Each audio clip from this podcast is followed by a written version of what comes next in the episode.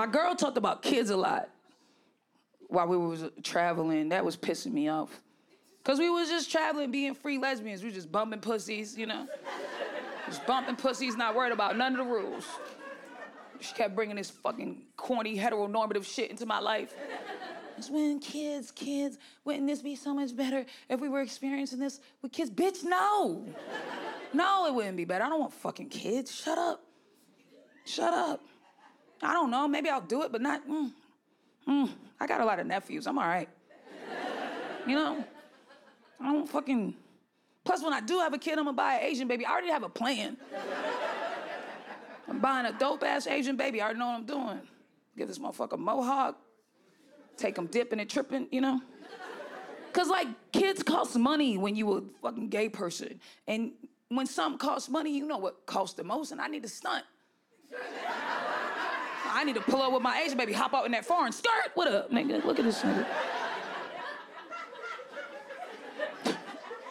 Take him to the park, shit on my frenemies, you know what I mean?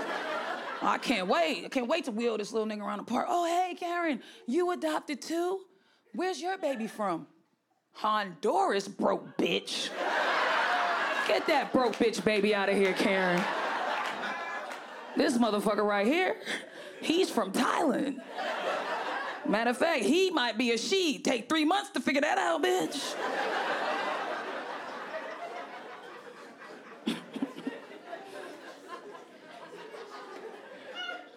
a fucking kid. Maybe I'll do it. I don't know. I probably will because she wants one and who cares, right?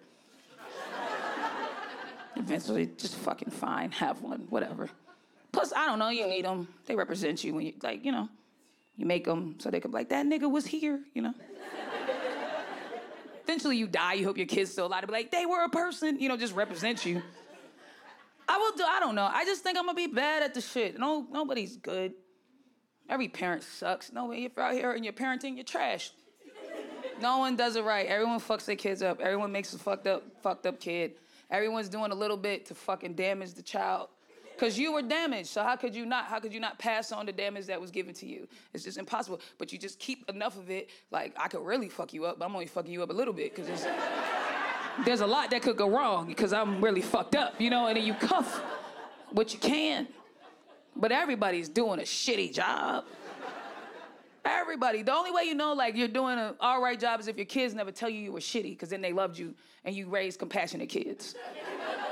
Right? If your kids never like, hey, you fucked me up. But they're just like, mom, you did a great job. Then you just raise good kids because they don't want to tell you the truth and hurt your feelings.